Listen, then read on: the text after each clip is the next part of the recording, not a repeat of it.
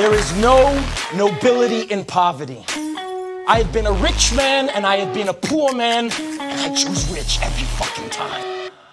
Welcome, everybody, to the Money Time Podcast. I'm your host, Adrian Hernandez. And you guys, we finally got him inside the Money Time Podcast. I'm sure you know who this is. If you follow me, you definitely know who this is. We got the one and only Omar Alfaro in the building. Let's go. What's up, baby? Dude, You ready? stoked to have you on, man. Yeah, I appreciate it, man. It's been a long time coming. It's about time. Yeah, it is. It's Yeah. uh how long you been doing the Money Time podcast for? Since February? Yeah, so it's Well, been a minute. When man. did we build? Because we both built po- our podcast The at the same same, exact time. time, So yeah. when was that? Uh yeah, February, February? So we really didn't get started till like maybe March. March. Yeah. Yeah, it's still it's still some time though. Yeah. Yeah, it's That's cool. awesome. Good to be here, man. Appreciate it. Thank you. Yeah, I'm Yeah. stoked. And we're I'm gonna stoked- wrap. I'm stoked for the s- the story num- number one, right? Mm-hmm. I'm stoked uh, on what you've learned over your your journey, Right. But for those of the people out there that don't know who you are, who who are you? Uh, appreciate that, man. So uh, check this out, guys. If you guys don't follow me, eh, my is Omar Alfaro. Invest with Omar, and I started um, in 2002. You know, as a real estate agent. Uh, do you want to go deeper, like Yeah, how I started everything? Yeah, well, well, uh, just like quick synopsis. So Omar Alfaro, where you're from? What Cool. do you do? Um, we buy and hold, we flip. I'm a real estate agent turned broker, now a team leader, and uh, I've been in the real estate field for 21 years.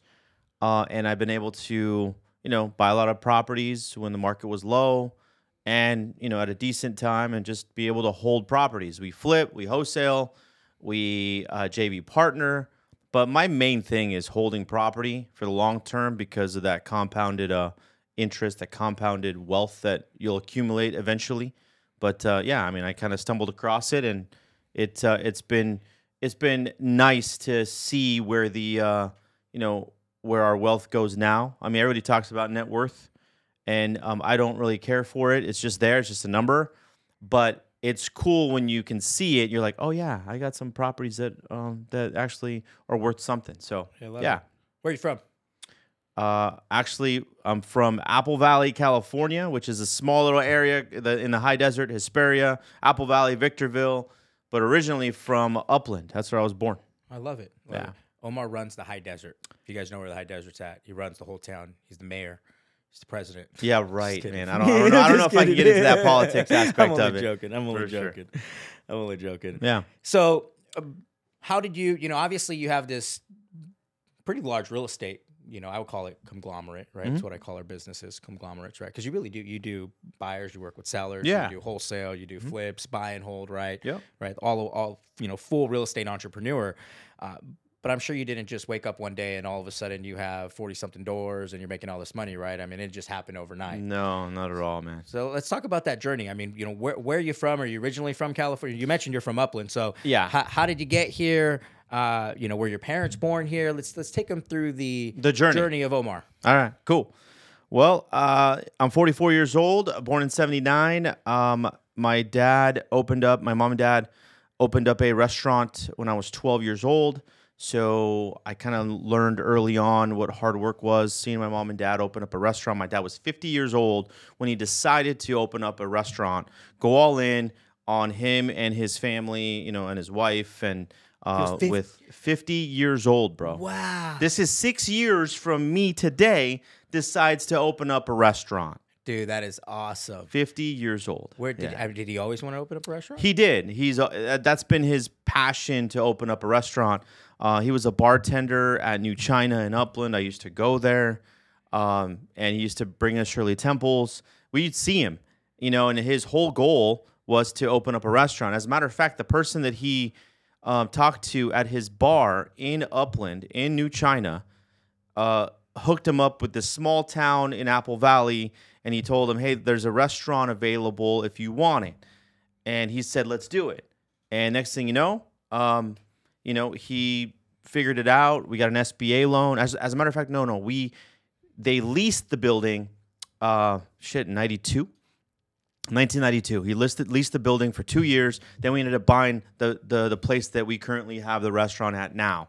And it's crazy. He went all in, That's and crazy. you know, knowing that that was pretty cool. Like obviously at 12 years old you don't know that. So I've been in the hospitality business for a while, and then I left the high desert to go uh, to Vegas. Um, nonetheless, I was a bartender there in Vegas at the MGM Grand at 21, uh, and then I came right. back um, because I liked uh, to gamble too much.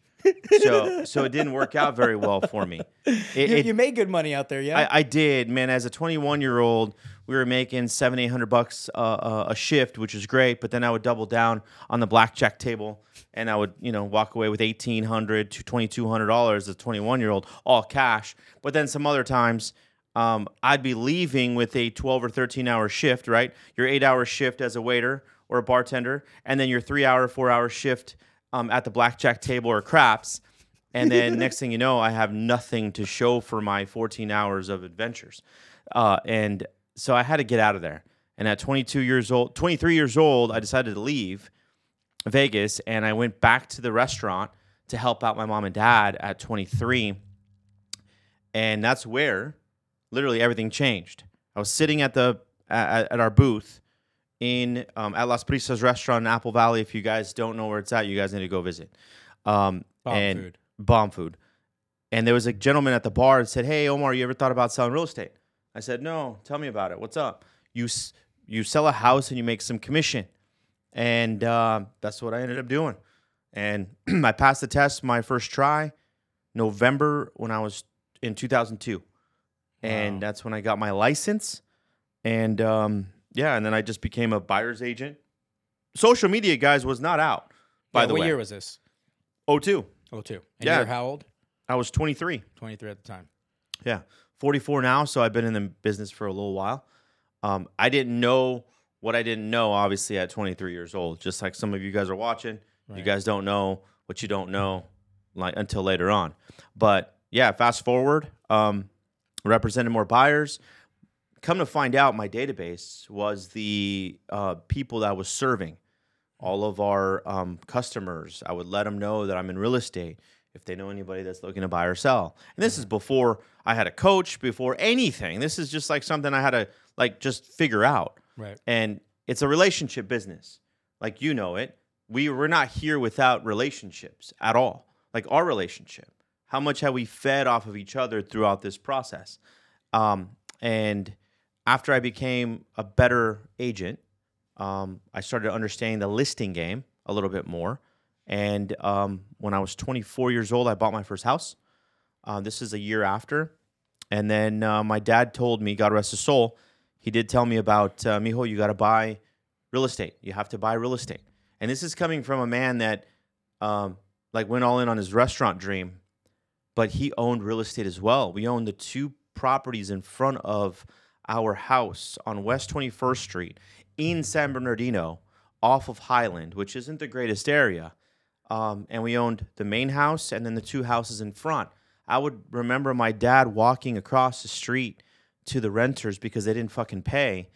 And he had a baseball bat and it- old school stuff, right? Like, hey, you, because he needed to feed his family. Yeah, you need to pay this rent. You got to pay the rent Right. and we long like we ended up we couldn't give those houses away come to find out later on we couldn't give those houses away so him being in real estate for that short period of time um, and then him owning his own house you know he always said mijo buy as much real estate as you can because they're never going to make any more That's awesome. i mean honestly Such wide words, wise words. and uh, yeah, I bought the house. He actually forced me to buy this house down the street from the restaurant. I think he had other intentions for me to be close to the restaurant. Oh, yeah. Literally, it was only two minutes away, and um, I bought it and uh, for 150k at the time. Wow.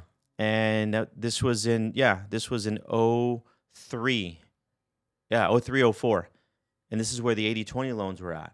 You got an 80% first and then a uh, a 20% second. It was a weird type of program back then. Yeah, and that's the only way I could have got qualified because it was a stated income loan. Oh. I stated I made X amount of dollars as a waiter because I had no other income. right. Right. And um, yeah, after that, I mean, just it, it kind of I had that feeling of like, you know what, I got to go represent some more buyers, more sellers. I got to do this game. I didn't really know I was jumping into it, but I did. And you know, fast forward to let's just call it five, six years after I got my license. I just became a good buyer's agent. You know, I represented a lot of investors when the market crashed in 08. Um, and then I had an REO account, which is real estate owned, where the banks give you your properties or give the properties to you to sell because somebody else lost it. Right. And then I was selling those properties. Um, but the cool thing was, though, Adrian, is that those houses, all those people that bought at 40, 50, 60,000 dollars, I kept in touch with them and they weren't my clients. I just sold the asset. I sold the listing. Right. But nobody else was keeping in touch with them, but I was. And guess what happens when the market changed? When the market increased, they all called me back because I stayed in touch with them. To sell the and then. I sold their homes. This is where I was selling 100 houses a year. that is awesome. And That's you know, awesome. that's later on. Yeah. I it's easy for you know, especially on an interview, for people to go right to what you're doing. Right, it's Mm-hmm. easy to do. I want to I want to come back a little bit. Okay. So was your dad uh, was your dad uh, from the United States? No, he was born in Mexico. So your dad was born in Mexico, mm-hmm. comes over here, risks mm-hmm. everything, right? And thi- Everything. thi- this is important context because I believe that you know there's somewhere along the lines as you being a kid that you picked up on certain things that still stick into your Oh, head that, that 100%. that push you that that make you who you are, right? Yep. Were there was there anything in your childhood that you saw like yeah, that or or anything you can remember that stays with you because you're. I mean, anytime I talk to you, you're like trying. You know, it's the next deal, the next deal, moving forward, pushing forward, right? Mm-hmm. Do you remember where that came from? Was there a day? Was there a moment where you were like, dude, that's or I saw this or You know, I would say like my dad being the example that we had, he worked a lot. But the time that he didn't work, he spent the whole time with us. Hmm. Like all day. Like you got to remember nowadays everybody has a cell phone, everything's coming with you, everything is like like at our fingertips. right? Back then, it's you leave to go to a job, you come back to your family, and you have no other distraction except your family. Not saying that your family is a distraction, but you are all into your family. And that's what I saw growing up is that he would work two or three jobs and then come home exhausted. But I never saw the part that he was exhausted because he always mm. kept it from all of us and he always played. He always, my mom would tell us, tell me that he woke us up at one o'clock, two o'clock in the morning when he came back from the night nightclub as a bartender just to play with us because he knew he had to go again in the morning at nine or 10 or 11 to go to his construction job. And that's what he would do. So he she'd, be, she'd be so pissed off, but he didn't care because he wanted to get the quality time with the time that he had. So good. And That's so good. hearing it from my mom and then seeing it after being a little older, you know, 12, 13, 14, 15 years old, going up and down the hill. We were living in San Bernardino and uh, driving up the hill to Apple Valley for three years. Oh, you guys didn't move to Hesperia right away. No, we did Oh, not. Wow. And we, we moved to Apple Valley first, right, as the family. Apple Valley, right? But we were driving back and forth down that Cajon Pass, and then I think my dad said one day, and I remember I was in the it was in the Mazda truck that I ended up driving at 16. It was a B2000. I was in the little back seat, you know, that little extra cab, right. and um, we could not see anything through the front window because the fog was so dense. And he said, "This is the last time that we're driving down the hill um, in this fog and risking the life of the family." So I think after that, he made that dis- that decision to start looking for a house up in Apple Valley, and this was in '93 or '94. So I was 12, I was 13 years, 14 years old. Yeah. Your sister was. Cause you have a sister and a brother, right? Yep. I have a sister, a brother.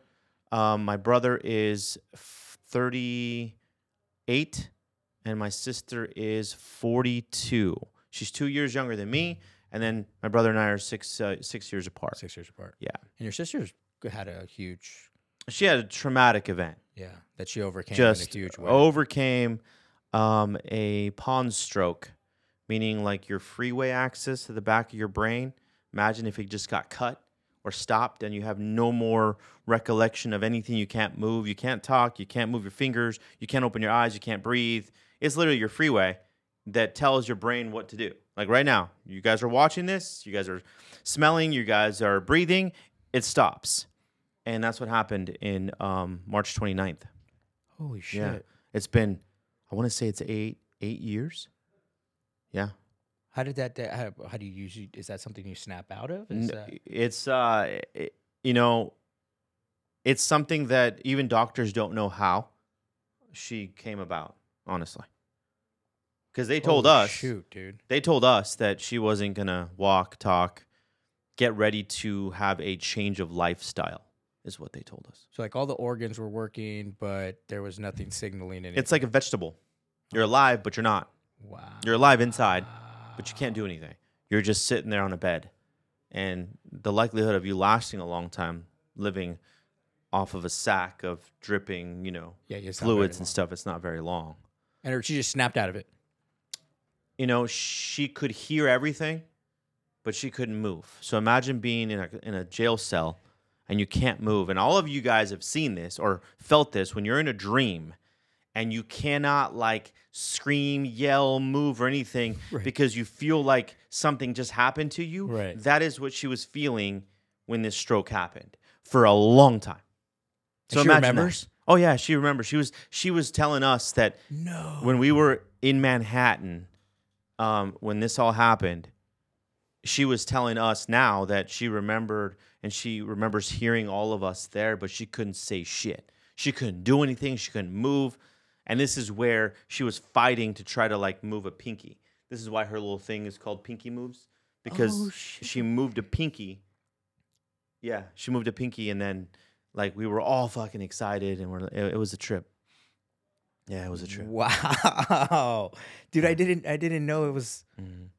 Wow, and now she is such a positive soul, and She is. She's. Yeah. She's. I mean, she overcame everything. I always joke around with her, and if you guys read her book, you guys should. She- Um, yeah, that's right. What is her book? It's called Pinky Moves, hence Pinky Moves. You know, the first thing that moved. Pick it up, guys. Um, that is so and awesome. um, it's I'm in there, and I tell her that she just, you know, she hit a reset button. You know, like the Nintendo. You have to hit the reset a few times before it works. That's what happened to her. And I always joke with her because you know it's it's a somber type of uh, conversation because of what had happened, and then seeing my dad go through it and stuff too, his only daughter, and it, it was just a mess. And um, yeah, so I joke around with her now that you know I was like, hey, bird, you know, you you hit reset, it's okay, like. And then when she doesn't remember, I'm like, fool, why are you not remembering this stuff? Come on. And I was like, oh yeah, that's right. You know, you you did, you know, hit the reset button, so you got reset. that's fucked up. It- it's it's not messed up. It's no, no, it- it's gets it- a joke. It's a guys. joke, Yeah. but because it's such a, I mean, what else are you gonna say? Damn, I know Yeah. that sucks. She did have a stroke. yeah, Like, no, no, you're you- making fun. You're, Yeah. you're making it fun. Not Yes, fun of it, exactly, making it fun. That Yeah. is, wow. So yeah, that's Love my your sister. even more now. Yeah, my, my sister's cool, and uh, you know she has her moments and stuff too. So when you see this podcast, I'm talking about you, Bird, for sure. um, but yeah, the uh, and then my brother. You know, my brother's been, you know, he's been there. You know, through a lot of stuff, and now you know he got his license because of me, and um, you know he was a good real estate agent. Now he's doing something else on the back end for our companies and stuff too. He's you know, literally the operator in the back, just figuring stuff out, creating more leads. And, you know, obviously he's never done it before. So we're going through that process and he's doing a phenomenal job. So That's that's pretty awesome, cool. dude. Yeah. That is cool. Family event, you know? It's Yeah, cool. I love it. Yeah. So your your dad opens the restaurant. You then meet. What was his name? I forget his name. I meet who? At the bar, Carl. you meet Carl. Carl. Carl turns you on to real estate. Do you know anything out? Well, you did from your dad, right? You knew a little bit about real estate, mm-hmm. right? Did you know a lot or No, no, I just knew that I had to figure out a way to pay for the mortgage. So I got some roommates. So you met Carl. He he pushes you get into real estate. Yup. Dad pushes you to buy your first house. Yep. Then what happens? the office that I was at, it was called the Snake Pit. And I'm going to tell you this because at 23 years old, it's not as popular uh, right like back then than it is now. Right now, there's 20 year olds getting their licenses, and it's a lot more mainstream. But back then, the the likelihood of you being a realtor, you were 50 years old. You were not 23 years old in a predominantly older type of generation real estate agent. There wasn't. It didn't exist. So when I got thrown into this mix, you know, I still have some scars on my back from being put into the snake pit where you think someone's your friend and you're telling them you have all this excitement about I got this one deal locked up, this, that, and the other. And I probably didn't say locked up, but I probably said I got it contracted or something. Right. And uh, I learned a lot of my uh, tenacity there in that office because they handed me a phone book. that I can needed a call for cold call. I didn't know what I was doing, so I was just calling every number that was there. Right. Um, I didn't get through a phone book, obviously, because that's a lot of numbers. But at least I at least attempted it. And then I'm like, there's got to be a better way. And then we started doing some letters and creating some stuff. And this was, yeah, this was in 03, 04, 05. Um, and then after literally getting into this or leaving this snake pit, as you call it, I was there for a couple years just to show face because he put me through the process. Then I went to another company and then I uh, teamed up with somebody else. And at that point, I stayed at this one company for a long time and created a, a, good amount of, you know, deals and such like that. But yeah, it was uh, it was quite the journey in the very beginning. Was it called the snake pit because people were snakes in there? Is that why you called it the snake, or was it Yes. legitimately called the snake pit? No, it was because they're snakes. Ah. Not. No, it was called Victor Valley Property Center. and if you guys all know about it, then you guys are going to know about it now. And if you guys didn't know the story, It's a snake pit. Victor Valley Property Center. Yeah. That's funny. All right, well, well, now you know. And and you're right. 2003. I remember going into. My dad was an agent. I remember going to the offices, nothing but older people. You never saw younger people. No, you like never do- saw that. Like no, do like do I today. know? Yeah. No, man. Yeah. 19 year olds are freaking getting licenses. Yeah, 18 year olds. That's crazy. Well, even when I was 19, it was still pretty rare to see a younger kid in the industry, and then now it's so mainstream that. you know, Oh, that yeah. happened. And be- because now at that at the same time, it's like we're we didn't know what we didn't know, man. Right. You know, we just got thrown in there, and I just wanted to make commission checks. That's it. Right.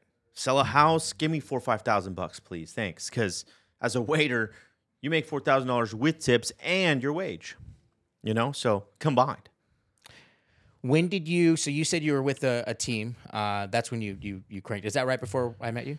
Was that that that company you were with for quite some time? Before I opened up my own, yes, that was the company I was with for. What was that? I want to say it was in 16 I bought the house um, and that's when I started Monet. So this was 2000 literally 2009 to 2015.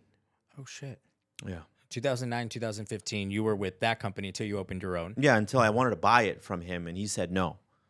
And uh, because I was 75% of the income. And at the time, you were doing REO. Yes. At the time, you were working with buyers. You were building your listing Database, based yeah. business. Everybody that you sold REOs to are calling you back. Yes. You're listing their properties.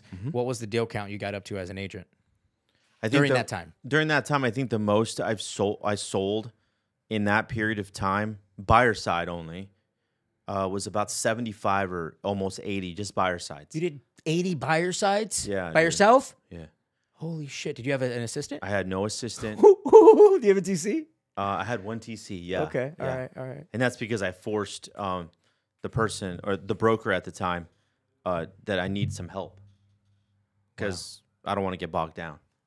And yeah, and back then, guys, just so you to put context on this, these are houses that were sixty, seventy thousand dollars, a hundred k and under, that were sometimes l- sitting on the market for months before someone bought them. So what I ended up doing, I was like, you know what, I'm going to streamline this process. I'd get a bunch of buyers, and I'd literally give them all the codes. Go see the house yourself. It's a bank-owned property. And, uh, and after that, that's it. Guess what? They came back to me. They said, "Hey, Omar, uh, we like it. Okay, great." I'd send, I, I would send the contract. I would fax it to them because we didn't have freaking DocuSign yet, and um, or they would come in and they would sign. And then as DocuSign came out, oh yeah, all of my clients were like, "Omar, just make the offer. Done, done, done, done, done." And I wouldn't even. I'd make the offer and say, "Hey, I got this deal for you. Um, go look at it. You like it? Cool. You're closing on it." That's So literally how I was doing it. You weren't really showing. I was not. Dude, that's badass. I was Talk about not, man. delegation. yeah, delegation. and nowadays, everybody's like, "Oh my god, you didn't show the house? oh shit, get yeah. out of here. Yeah. but back then, this is how it this is how it worked. And guess what? And they they would always ask, like, Omar, you got all these buyers? Yeah, I know. We got all these deals going on. And I'd make the call. Hey, I want to and I want to make sure that you guys know that we have the buyers. So I would get the agents calling me. Hey, you got a buyer? Yes, I do. Yes, I do. And literally, I would make the offer for them, and then call them and tell them, Hey, listen, John, I got you the deal. Dude, that is awesome. Close on it. So this was how many years was that? How many years? This did you was run? literally 2009, Oh, right 10, after. 11, 12. Oh shit. Yeah, I think those first four years of crazy amount of inventory, Um, and if anybody's out there that's that that went through that crash, you know that you couldn't give a house away. Right. We were talking about like no seventy dollars uh, a square foot's too damn expensive because I was used to buying them at thirty, and and selling them at 35 40 dollars a square foot. Stupid, That is- absolutely insane. that is crazy. What, were you were you in the market? You were in the market when the market crashed. Did that affect you? No, it did not affect me because I didn't do that many deals. Oh, okay, so you're still a newer agent. I, I think about it, I was not really that new. Yeah. 02. oh yeah, yeah. So Six years. 06, you know, another four years. Uh, Savannah was born um, in, o, in 06, November 29th of, uh, uh, of 06. So I was only four years in the business. And um, and then I'm like, you know, okay, this is what I gotta, this is what triggered it, right? For me to get really good at this business. And then in 07, I'm like, okay, let me figure this out. And guess what happened in 07? Everything peaked. I sold a lot of property, not 70 or 80. I think I sold maybe 10 or 12 properties that year. But all those people that I sold bought super high and they lost the houses. And then they came back to me and we ended up short selling them in 2009, um, which is crazy too, Wow. because I kept in touch with them all. Right. Yeah. And that's when that kicked off. And you were buying houses at this time. I was uh, I started establishing this whole flow. Uh, I mentioned his name earlier, John. Um, he was one of my like investor clients, and he would be buying these houses. I would lock them up for him, uh, and then he'd put lipstick on a pig, just really paint, carpet, do the minimal work, and he was selling these assets for, you know, fifty, sixty thousand dollars more, and and mind you, he's buying them at 70 selling them for like 150 160 and it's like in a in a depressed market because everybody didn't have the money to fix up the properties. So then you came in there you fixed them up and you had a plethora of buyers wanting to buy. Wow. and it was interesting because he did that a few times and i'm looking at the huds uh, when they were called huds not closing statements. Yeah. um, and he was making 50 60000 bucks Per house. you know, 30,000, 40,000. I'm over oh, here, Oh, my little check of four grand, you know, 4,500 because I was a 50% split with a broker.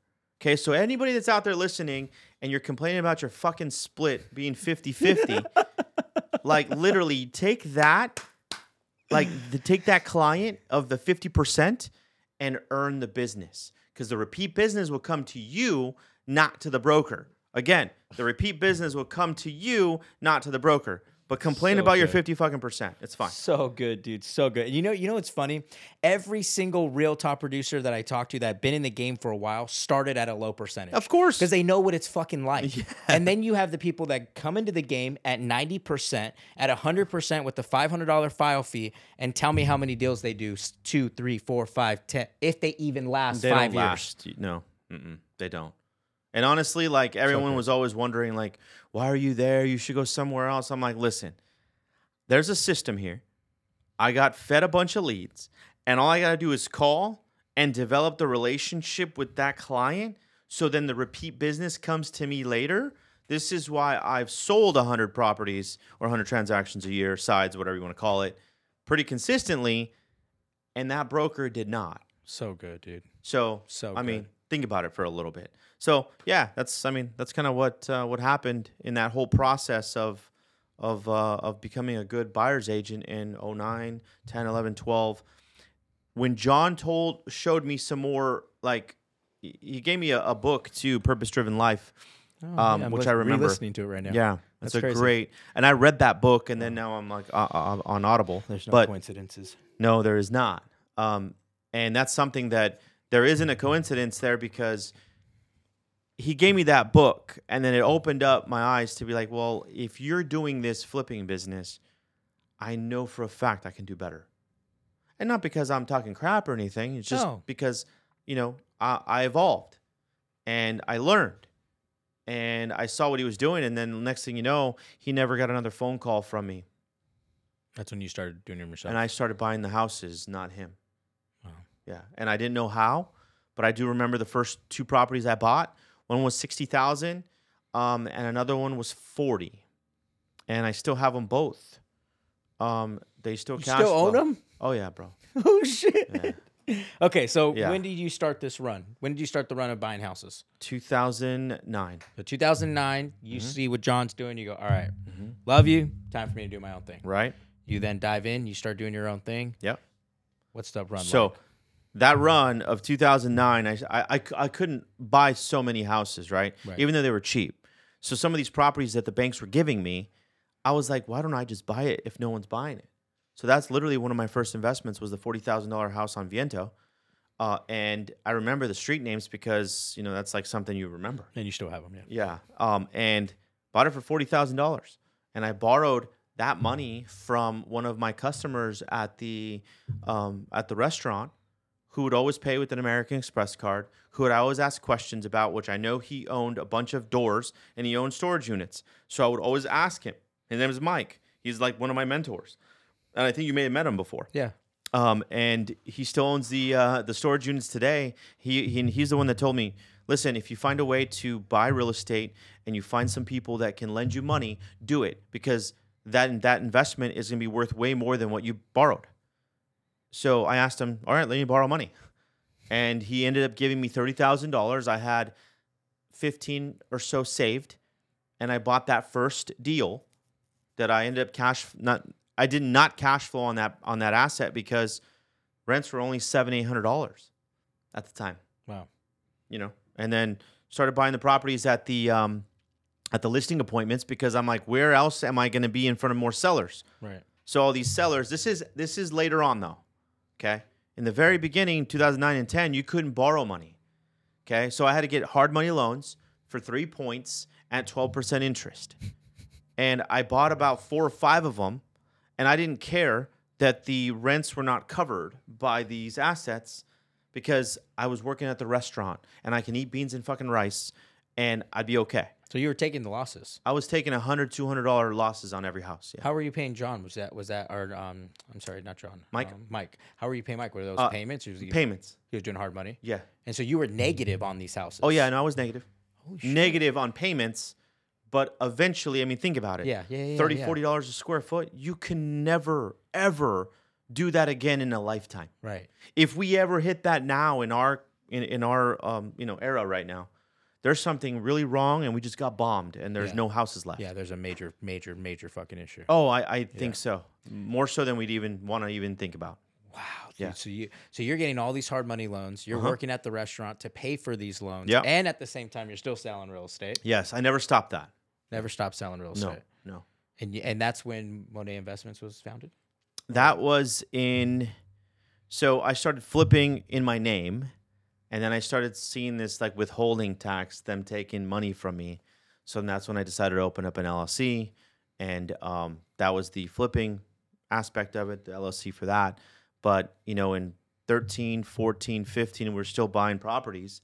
Um, and still acquiring more because I started understanding like, hey, I want to be in front of more sellers. So I started saying, hey, your home sold or we'll buy it because I was buying properties at the listing appointments. Like you and I are talking right now as a seller, and I'm selling you on why you need to pick me to list your property on the market. You're in, you're you're literally wanting to sell your place. So I just said, hey, why don't I just buy it? No commissions. Love that. And then the seller's like, yeah, okay, cool, let's do it. And then I started buying properties at the listing appointments. And this was so you're building your you're building your real estate business you're buying houses i just want to put put the pieces of the story together for those people that don't know you're buying houses 2000 and uh, 2009 10 11 12 you're also building this large real estate team because when i met you oh you i didn't you know really really didn't know you for the investment deals we knew you for your Mm. Just real deals. estate team that Yeah. you had right Mhm. that was that was always priority over the other side You know, honestly, honestly, Adrian, I did not have a plan. I didn't. Hmm, I just bought the properties because I knew that most millionaires are always made by 90% of millionaires are made by real estate. right End of story. Right? And then billionaires are made by freaking acqu- acquiring businesses. Yeah, acquisitions. and mergers. acquisitions and mergers. Yes, exactly. So, me in that time, I didn't know this stuff. I just knew that I want to buy houses because I want to know, like, if you compound, my dad would tell me over time, the people at the house, the renters, are going to pay all your mortgages for you. And if that lasts 20 years, cool, you have 20 paid off houses at the end of 20 years. Um, it's like kind of a no brainer when somebody else pays for your mortgage, Right. you know? So Yeah. at that point, I still wanted to make sure that I, I did the best I could for, um, you know, for clients and buyers and sellers and still earned income, p- replay, my earned income made me more like it made the ability for me to go buy more houses. Yeah. Okay. Right. Along with the flipping income, because now instead of me making six thousand, seven thousand, ten thousand dollar checks, we were making twenty, thirty thousand dollar profits. So Mike, who one of that mentor I told you about, he ended up telling me if he said that uh, commission checks pay the bills, but profits will make you wealthy Strong. providing you use that profit to buy assets because you can piss away that money too yeah. Really just fast. like most agents piss away their commissions and they drive a 7 series or they drive some cool stuff with no assets that's a good way to do it live in an apartment with uh, Rolex watch and Uh, Hubu about. yeah maybe yeah, Yeah. For yeah, sure Yeah, for sure. because i'm sure there's a I'm, I'm, I'm talking to you guys right now yes i am okay, so, so this is big because you had no plan for the investments. You just knew you needed to buy property, but you did have a plan for your real estate group. yeah So for let's talk about your real estate group and how did that evolve? Because that's when we met, mm-hmm. and then you were I mean you were crushing it at the time with how many transactions you were you were doing. T- take us down the agent path. that was uh, you know what like once you start like if you're going to be in a business like try to figure out the best way to convey your message and to do deals right Right. and as an agent you know and i was a little older you know at that time i was and this was in 14 15 16 16 um excuse me i was already in 16 i started a new company called uh, monet realty group and that's when i started it out of my office in the new house that i bought at the home office. And that's kind of when i met you at, at intero. Right. long time ago 16 and literally it was myself my brother um, and then two other agents and i just literally established a team. We would role play we would train we would understand scripts and dialogues. I didn't know who mike ferry was at the time at all. I had no coach. Right. there was no it was me writing stuff down on how things would go in a conversation if i wanted to find out like okay are you calling for yourself or for somebody else because most people call for their tía and tío all the time. Like, oh, hey, I, I'm calling about this property and this, that, and the other. So that was a question I wanted to add. And then it was like, are you calling for yourself or somebody else? Do you want to be in that area? Um, do you currently rent or do you own? Oh my gosh, that's a fucking question. Do you rent or do you own? And as a real estate agent, you got to ask that question because you're going to go show somebody a house that they need to go sell their house first before they buy. So you're wasting your time. Or you're going to go show a house without them being qualified. It's like, come on, it's really simple. So then I wrote it all down, and that's the literally the uh, script that I gave them in 2016. That is hilarious. So you did you were doing close to 100 deals a year with no no real coaching, No. training. You weren't calling expireds, you weren't No. really calling for sale by owners. This was all based off of the relationships, Yes. your past clients, your center of influence, your database. That's it. That's huge, dude. And- That's huge. and that database that I was getting 50% uh, dollars on, that ends up paying me 10 times over again. So, so big. remember that 50%. Don't complain. What's your advice on building that database? If you had like one key advice for agents when it comes to that database, because that that was huge, dude. hundred deals Uh-huh. off of a database. That is strong. That's, it, you know what? There are some people out there that are doing that, I'm sure yeah, now. Yeah, it's rare. Uh, rare, but there there are. But I, the advice I would give you guys, if you guys are starting this real estate game, if you're going to be the agent going into this this avenue, um, every buyer and seller, you have to have that customer satisfaction. You have to provide the solutions for those people because they're going to give you five star reviews, and the five star reviews can be leveraged nowadays. I didn't have five star reviews back then, but the minute I had the ability to access a portal to put five star reviews on, I did. And then I asked for all of my past clients to give me a five star review. And guess what? Lo and behold, my whole area, we have the most five star reviews, hands down over companies. And that's just me. And how much money do you spend advertisement to your advertising to your database? Um, At that time. At that time, it was just phone calls. So you were just calling them, I was calling them to see how they're doing. doing a hundred deals a year. You guys, there's something big here. Yeah. Right. There's something big here for for all real estate agents, right? And for all, yeah, for everybody. No, exactly. Because how many of them, had they done that, would have two hundred fifty, three hundred fifty thousand dollars every year consistently Mm-hmm. without them having to worry about, and and everything they did extra was extra. go on vacation, Mm-hmm. buy more investments. But you know how they they say that you know it's simple to do, right? It really is, but it's also simple not to do it Yep. because it's extra work. But I'm thinking it's like everybody wants the instant gratification. For sure. And back then, and I can think this is what helped me, Adrian. No bullshit. Like we didn't live in a great area where um, I wanted to be like keep up with the Joneses. Okay, Yeah. I didn't. It was the high desert. We talked about this before. No, this is big. Like, yeah. I had a Cadillac Escalade that I did ATM my first house on, and been and I was stupid, and I gambled in in in Vegas even after I bought my house at 24 years old. But after that, I settled down, and I'm like, okay, this is I'm gonna keep this Escalade until it freaking you know blows up. And no bullshit, one transmission, 238,000 miles on that Escalade, all wheel drive, one tranny, um, and that's and it, and it, it took a run. Oh, you drove it till it broke down. No, I drove it and I still sold it for sixty five hundred dollars.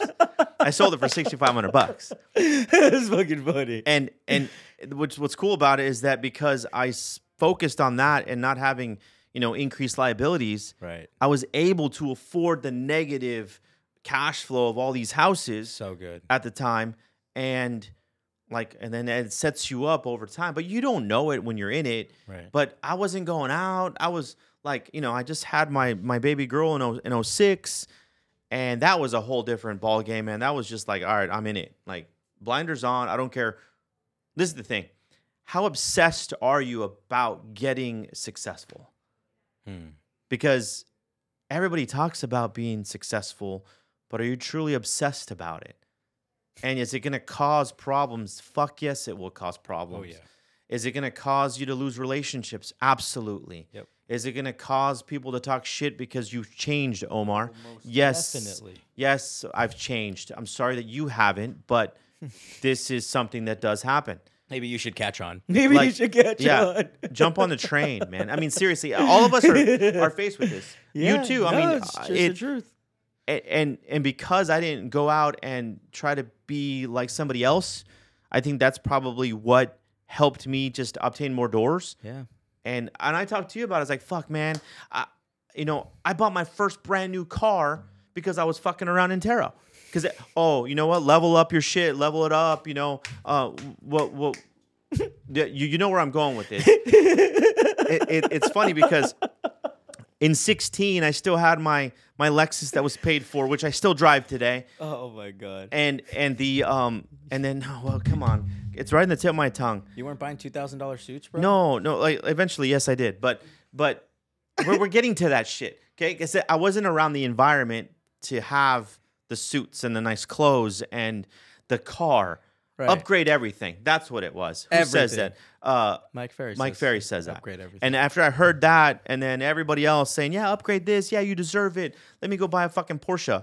Why? I didn't need to. I did it, and guess what? I got more likes on that Porsche than I do on my fucking units. Oh, it's yeah. crazy. Yeah, it's crazy. because it's a car, right? Yeah.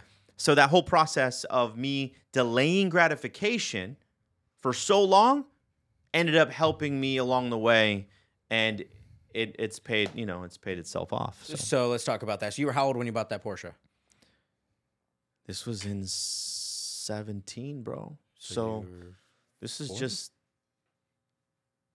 no, you turned forty that year. no. This is in 2017, so that was six years ago.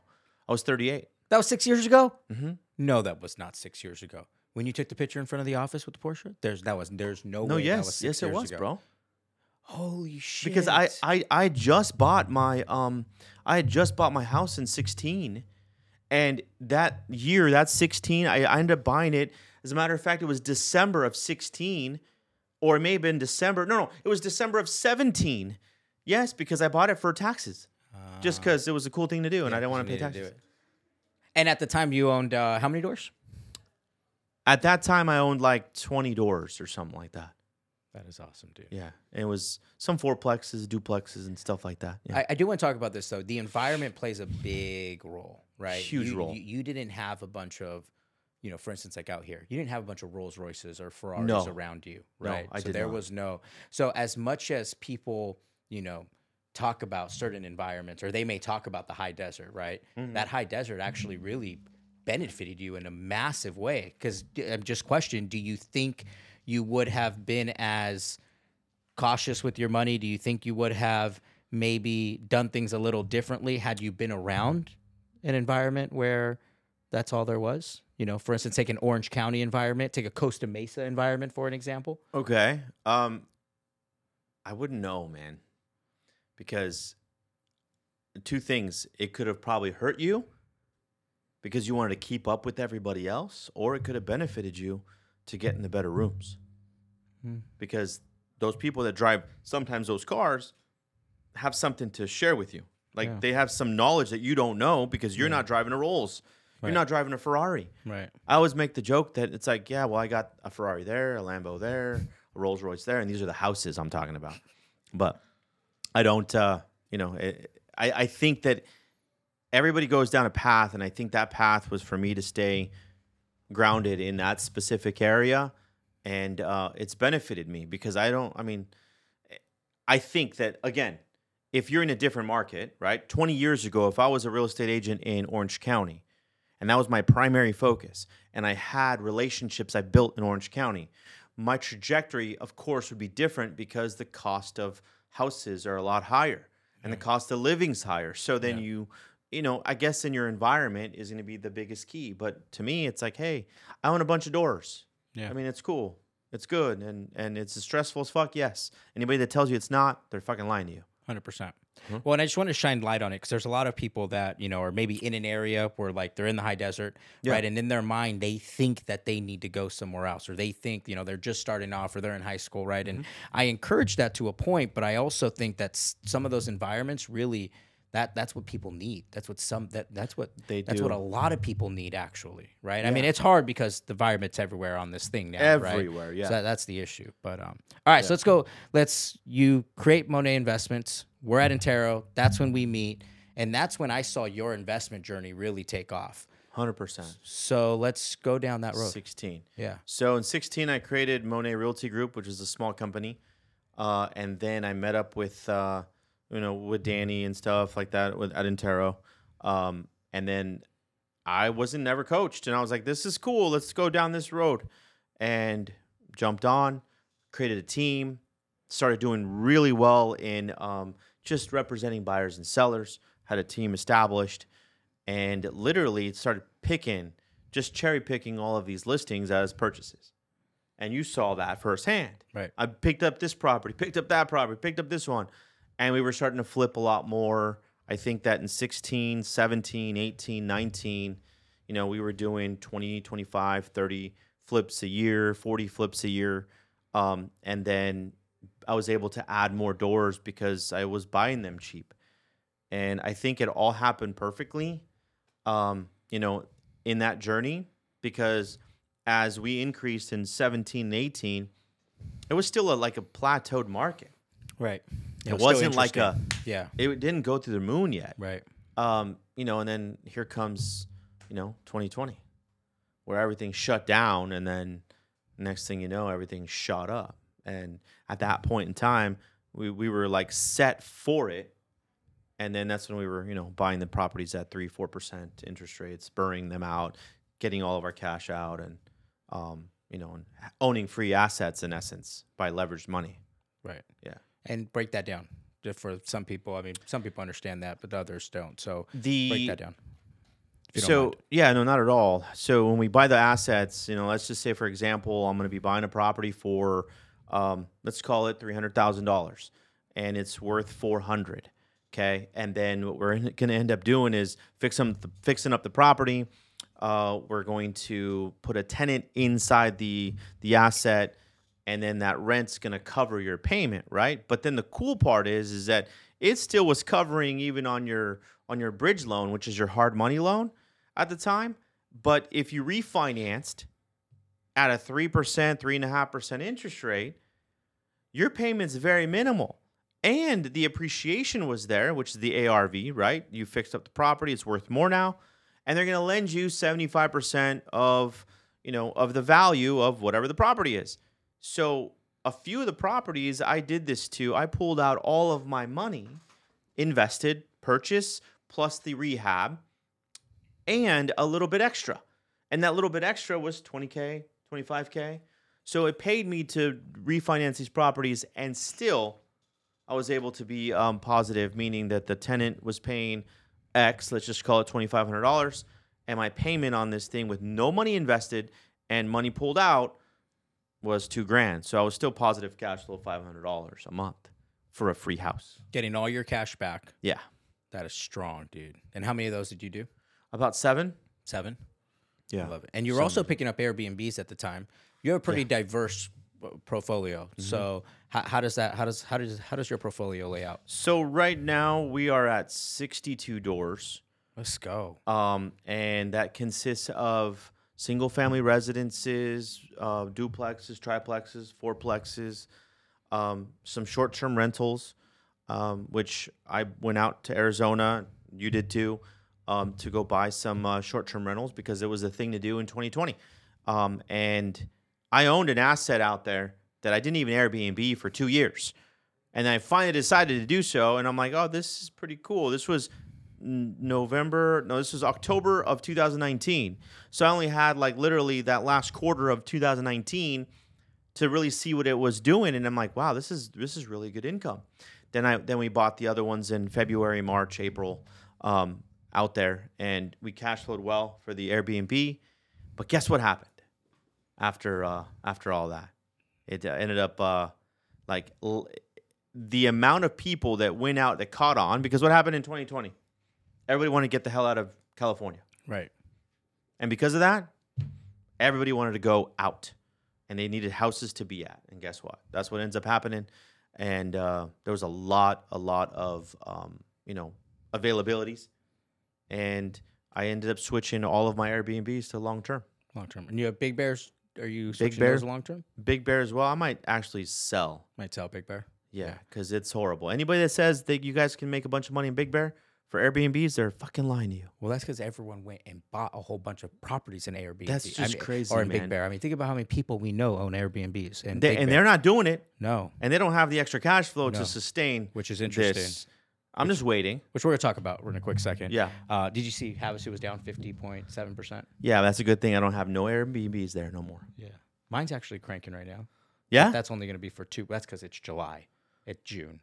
True. Okay, I think it's booked every weekend in July. let's go. But Let's go. That's it. You know it's gonna stop after that. Yeah, and that's where you have to make that decision. It's either personal or put a Ah. snowbird or And I would just yeah, snowbird it or personal.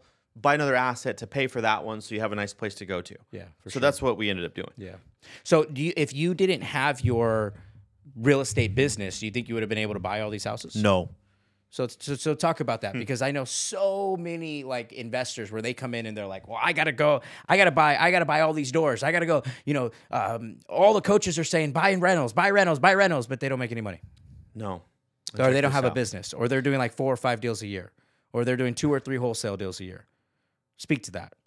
Yeah, that's uh if you do not have the if you don't have the capacity and the the earned income. I'm talking to all your real estate agents, wholesalers, even some of you flippers that don't ever keep fucking houses.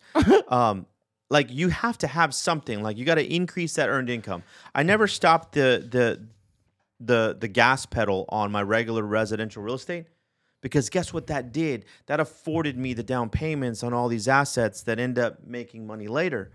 But a lot of these people that we know are literally like they're dying. And and I was one of them. I'm not to lie cuz this is we're transparent here. There's a reason why I switched them all from the Airbnb to long term in that market but I also never stopped trying to represent buyers and sellers and have a team in place to increase that because that there has afforded me the ability to go buy more assets. So if you guys are out there like, oh, you need doors, you need doors, you need doors, how about you need a system? How about you need, and I don't have it figured out, by the way, okay?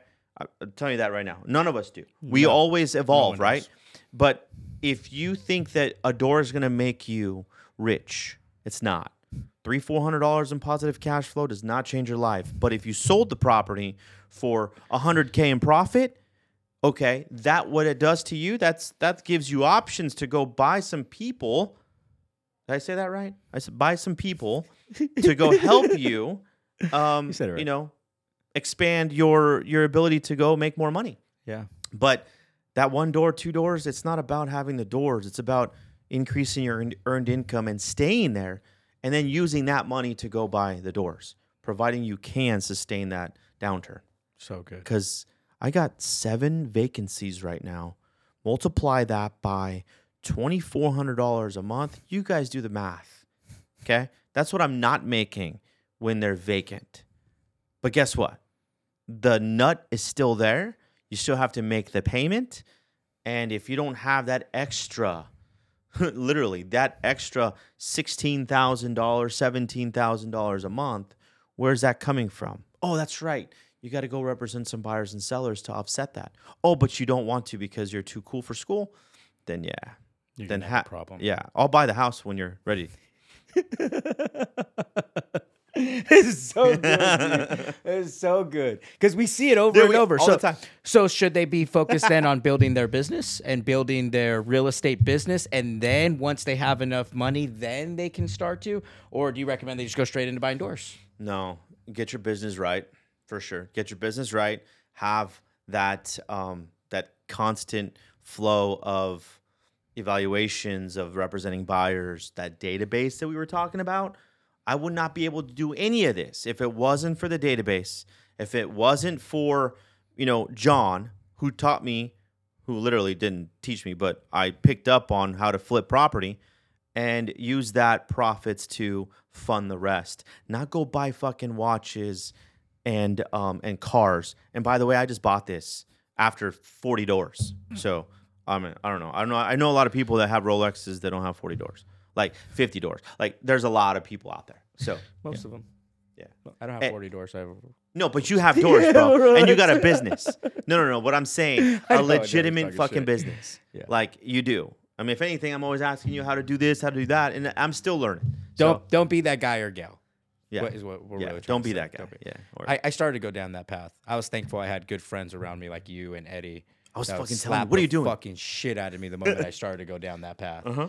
Right. So it's all good. Live Yeah. and learn. Live and learn for everybody. Everybody has a different path, right? man. Yeah. So So you've built this great real estate, you know, book of business. You you're now growing your net worth. You're buying doors. What's next for Omar? businesses. Cool. Yeah, that's uh, that's where it's at. I mean, obviously the bread and butter is still going to be flipping property. Uh, the the bread and butter is still going to be the team representing buyers and sellers, um, and then obviously implementing the wholesale side of the business. Because as a flipper, it's so intensive in capital that if there is a change, which I felt substantially in this 22, you know, increase of interest rate, um, there's been a lot of hurt there, man. I mean, a lot. a lot, and it's coming from someone that has money to offset some of those valleys. It still hurts, and it's like, okay, what cannot hurt? Guess what? Wholesaling property, wholesaling contracts don't require too much up front, but it takes a while to get the systems going. Mm-hmm. Which you and I have talked about this n- like at exhaustion and but the cost of entry is like all right cool you got a piece of paper you're going to sell it and now it's just top line revenue Yep. instead of four months you know working people not showing up contractors fucking you over you've been down that road and it sucks man but selling a piece of paper is kind of simple Yeah. you know and that's kind of what we're focusing on in addition to you know starting a new business too so So you have your growing your more wholesale, bringing more wholesale into your business. Yes. And then you mentioned business. What do you mean? Um, you know, what I said earlier, you know, profits will make you wealthy, right? But buying businesses will make will catapult your ability to, you know, sell the asset. Like we're flip, we flip houses, we flip paper, we flip houses. So imagine if we flip businesses. You know, everybody talks about this, but it's so hard to get into it. And all it takes is just buy an existing business and you know implement some of the stuff you've already learned, and then you can sell it for a profit later, or it's a cash cow. Because Yeah. right now, I mean, th- there's a lot of things that you could do, Right. you know, and and and now that uh, you know that we opened up an escrow company too, which is pretty cool, and Strong. um, it's it goes hand in hand with the business that we're already doing, right? So, you're a real estate agent, you have to go through an escrow. You're a real estate investor, you have to go through an escrow. You're a property manager, well, guess what? You might have to go through an escrow if you decide to sell the property. Like it's the it's the perfect third party. For sure. Yeah, it's perfect vertical. It's it's perfect vertical, like Yeah. you said. Yeah. I'm not reinventing anything. Right. I'm just getting in front of it in something I'm already doing. Right. So it's funny you bring up businesses. Um, we didn't even have this conversation. Uh, and w- on wealth, wealth mastery. Yeah, wealth mastery. Tony Robbins. Yeah. Keith Cunningham. I don't have. I didn't record it. I can't record it. I can't record it. I didn't record anything. Uh, is Keith Cunningham's um, segment on buying businesses. So it happened to be the No only way. segment that I watched because I was not in it, and so long story short, I had to rebuy it. But the only segment I watched was him talking about businesses. Right. And remember how we've been talking about the greatest transformation of wealth occurring in real estate? yes. Same thing is happening with the businesses because 100%. baby boomers have these businesses. And they're out. They're just like the houses. The kids don't want them. They want nothing to do with the damn business, in No, fact, right? Because no. their whole life was their dad being at that business, so they don't fucking want I it. I know the feeling. Right. Yeah. So they're selling their business. They're willing to do sub. They're willing to do seller finance because they don't need all the cash right away because of capital gains, because of their age. Right. Right. And there are. So I'll send you some of the sites uh, that he gave us on where to find the businesses, what to look for. He like broke it all down. So I have all the Oh, notes for it. So it's crazy that you bring man. that up. And then I happened to watch Keith Cunningham. Uh-huh. A month and a half ago, and that's all Nick and I have been looking at, like on the background. We haven't made any offers yet, but it's just I'm just looking, right? I'm just looking because that's where it Just starts. looking. Yeah. I mean, you gotta you gotta look somewhere. Like we like most buyers and everything are looking on Zillow. Right. Right. Colton It's- Lindsay. That's what that's what Colton Lindsay is doing now. Really. Yeah. He bought a um fuck. What is those uh cycling play Orange Theory? Yeah. He bought an Orange Theory. Uh-huh. They've grown it like I don't know, seventy three percent, something crazy, and now they're exiting it.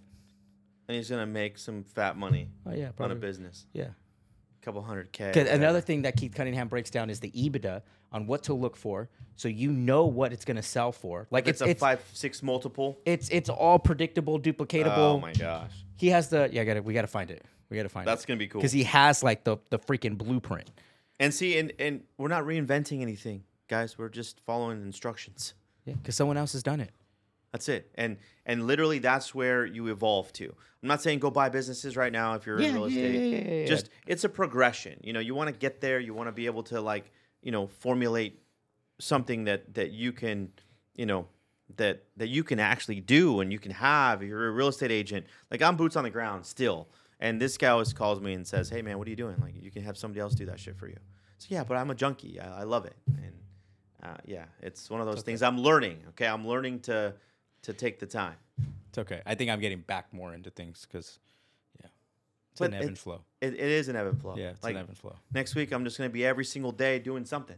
Yeah. You know, because then what? You buy one property, you buy two properties, you list a house. I mean, I listed three houses and I never seen the houses. I got DocuSigns already, and it's like my assistant just sent them out. I've never walked them. I already got pictures, lock boxes. It's pretty cool. So and that's good. on the listing side. So good. That's cool. All right. So what I want to do is we're going to do something a little different, Timmy. All right. We're going to break. You know how we get we always end with the um, you guys. If you ever see me look this way, if you're watching YouTube, it's because I'm staring at Timmy. Right? Timmy may be sending me messages. I'm sending the messages back. That's how we communicate, like Morse code. Um, we always end with like that one question, but I'm going to do it a different, do something different. Yeah. What is your advice for real estate agents? What's your advice for people buying and selling houses, like you know your investor? Okay. And then what is your advice just overall? What comes to your heart? So let's start with the first one. What's Okay. your advice to real estate agents, brokers, anyone in that real estate traditional field?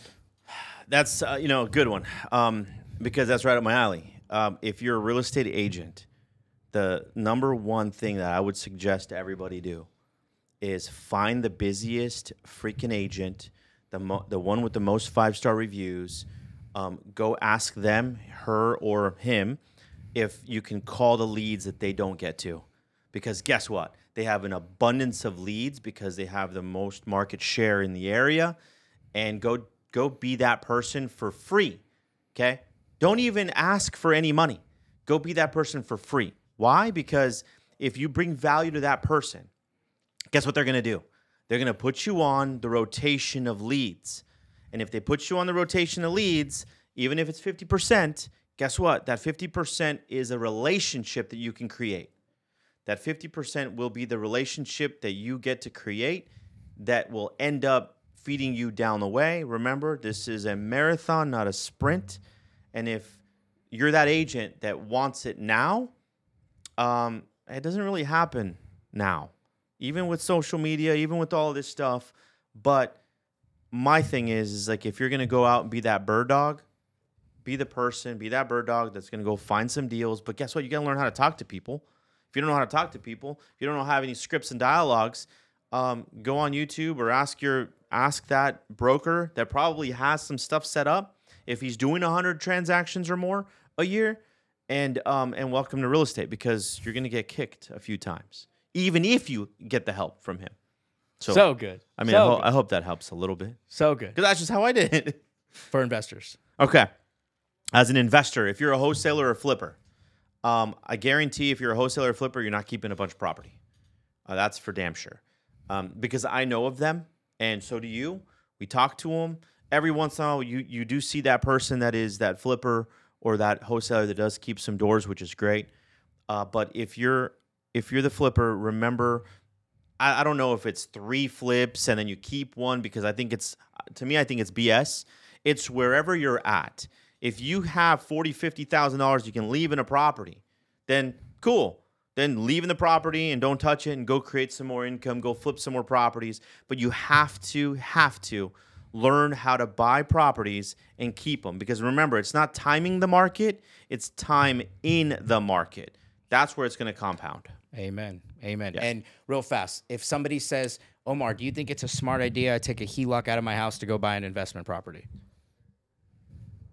Do I think it's a good idea? I think it's a great idea depending on the interest rate and how much other money do you have coming in to offset um, that payment in case the renter that you go buy this other house and you put a renter in there and if they don't make that payment can you can you afford your house payment plus the equity line of credit payment plus the other loan that you get for the other house that you bought to put the renter in if that makes sense So good. No, it makes perfect sense. so just make sure you guys know your numbers I asked that because I've um that's been a common question lately. uh-huh I've noticed that coming up a lot. A lot. yeah you're gonna get in debt twice All so right. Now the last one. yeah The one piece of advice that comes to your heart. Maybe it's not even advice. Maybe it's just something you've learned, something that just resonates here that you want to leave the audience with. You know, what is your what's going to be the passion that you have to sustain the long nights, early mornings, the stress beyond belief, the crying, the emotional roller coaster that this real estate journey will take you on, and then add a relationship if you're with someone, and if you're not, add kids to it. So I didn't say replace, I said add because the real estate market is going to chew you up, spit you out 10 times over again, but yet you still have to show face to your family, to your kids. You got to be present. So remember this journey as to why you started all of this shit. Why we're why are you like making the calls? Why are you learning this? Why are you understanding the game? And if that passion exceeds your which it will exceed your motivation, your your energy because passion will not go away if it's true because I know your passion is Caden and your beautiful wife. My passion is my family, my three daughters, my lady, my mom, my dad. God rest his soul. Uh, I just want to make him proud. So at the end of the day, um, like, what's in it for you? But better yet, ask the question what can you do to impact the lives of everybody else that you truly love? That's what's going to keep you going. So good, dude. So good. So good. You guys, you heard it, heard it here first. Omar, if they want to follow you, how do they get a hold of you? Guys, just follow me on IG at Invest with Omar. Um, and yeah, we'll see you guys on there. That was so much, so much good information. Go back, rewatch this, re-listen to it, especially real estate agents. I hope you guys take some damn notes. This was so. I hope good, you do too. This Trust was me. so good. I'm glad we finally got this out of the we way. did it, man. It was But good. what we do need to do is do round two, all business. Round two, all business. All business. We'll and, and and we'll break some stuff down.